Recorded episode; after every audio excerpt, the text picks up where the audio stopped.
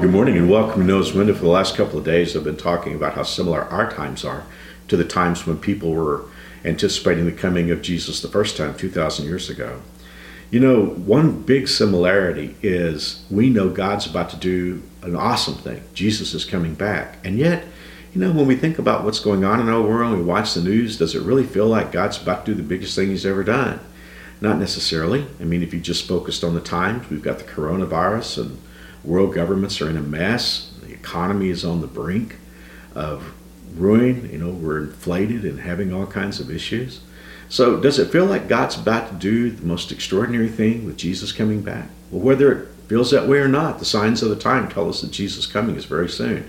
And I really think that's how the people were when Jesus was born the first time. You know, God had said he would put a king on the throne forever, a descendant of David. Well, there hadn't been a descendant on the throne of Judah for hundreds of years, five, six hundred years.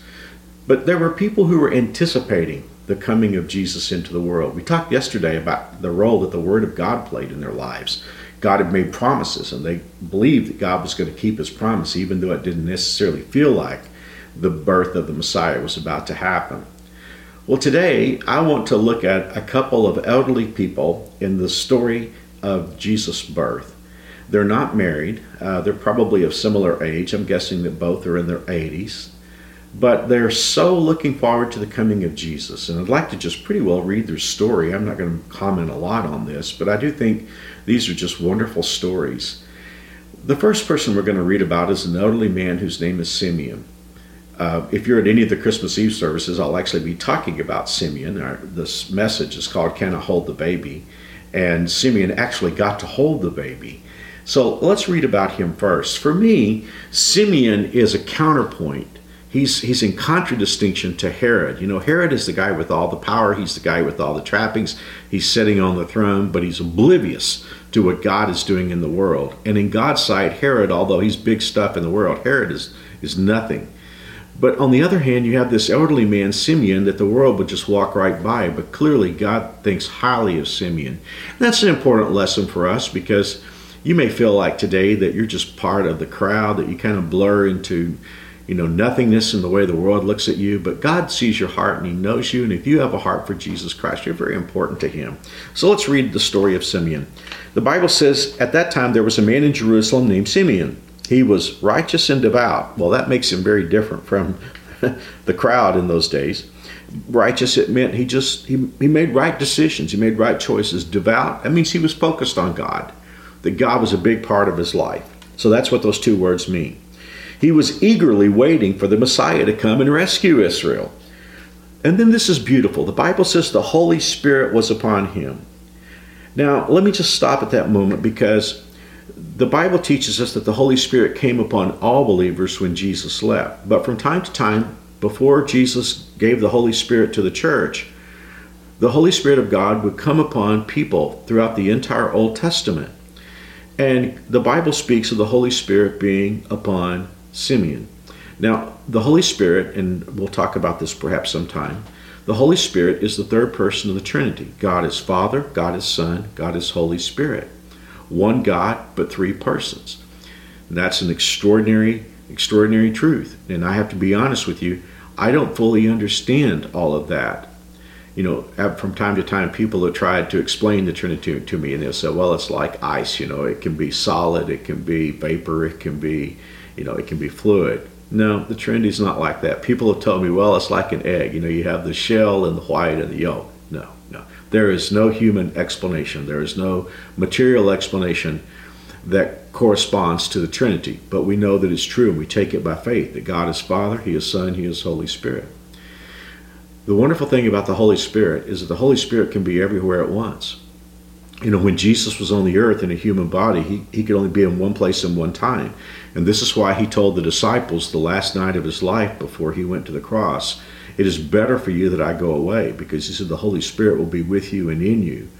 I've long loved what Abraham Lincoln said to the people of Springfield when he left to be inaugurated. He said, I leave you with the one who can both stay with you and go with me. That is the Holy Spirit. But this is before Jesus breathed out the Holy Spirit to the church. In this particular case, the Holy Spirit was upon Simeon. Now, I've said all what I've just finished saying to say this. Every single one of us, if we've accepted Jesus Christ as Savior and Lord, the same Holy Spirit is in our life. Now look at this. The Holy Spirit had revealed to him that he would not die until he had seen the Lord's Messiah. So he knew it was close. And he, of course, he, of course, like we talked about yesterday, had all the scriptures that prophesied the coming of the Lord. Well, Mary and Joseph now are taking baby Jesus to the temple to dedicate him. We dedicate our babies at New Spring. It was an act of determining that this baby, or declaring that this baby belonged to God. And couples did that. So they had taken baby Jesus to the temple, and that day, the Bible says, verse 27, this is in Luke chapter 2, that day the Spirit led him to the temple. So when Mary and Joseph came to present baby Jesus to the Lord as the law required, Simeon was there. He took the child in his arms and praised God, saying, I love this. Sovereign Lord, now let your servant die in peace, as you have promised. I have seen, and this is in the Christmas Eve sermon, I have seen your salvation.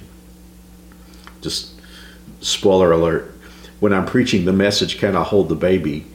Um, I ask the question, What would you be holding in your arms if you could hold the baby? And Simeon answers that question. He said, I've seen your salvation. Jesus is God's salvation. In fact, his name, Jesus, means God is my salvation. And Simeon goes on to say, I've seen your salvation and I've seen your plan.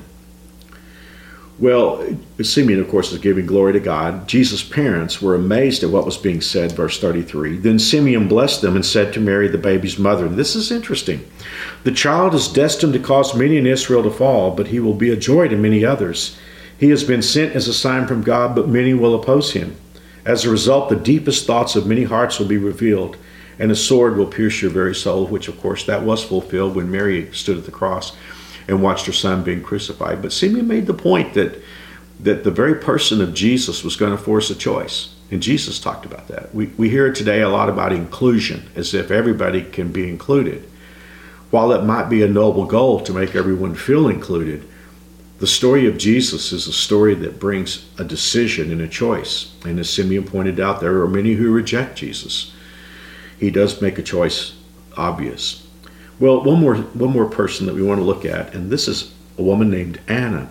And the Bible says she was a prophet, so God had given her the ability to communicate his word that he, he had brought to her.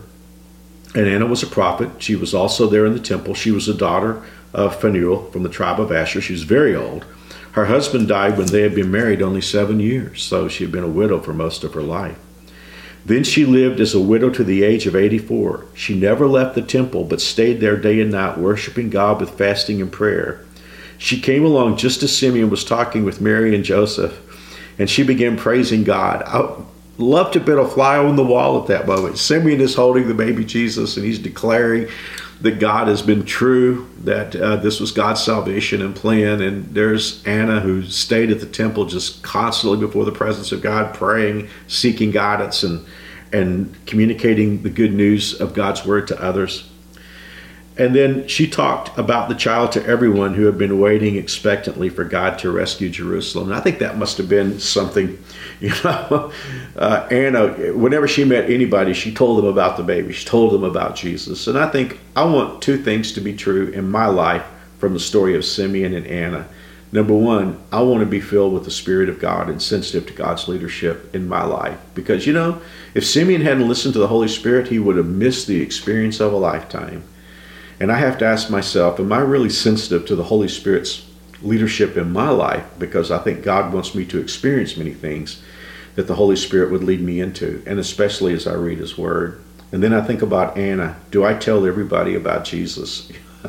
this 87 year old lady, 84, however old she was, she must have been something talking about Jesus all the time. And there were people that thought, well, she must be Jesus' grandmother because she talked about him incessantly. But God help us to be sensitive to the leadership of the Holy Spirit like Simeon and to always tell people about Jesus because we have experienced him in our lives and we're looking forward to his coming again like like these two were looking forward to his coming the first time.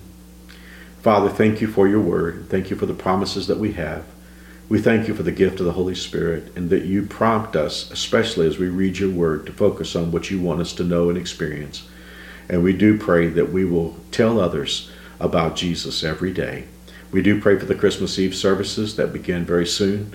We ask that your Holy Spirit will work not only in Wichita for those who will attend, but throughout the United States, those who will watch online and watch on television. And we'll give you the praise and glory. In Jesus' name, amen. Thanks for joining us today on Noah's Window. We'll be back very soon as we close out the story of the birth of Jesus.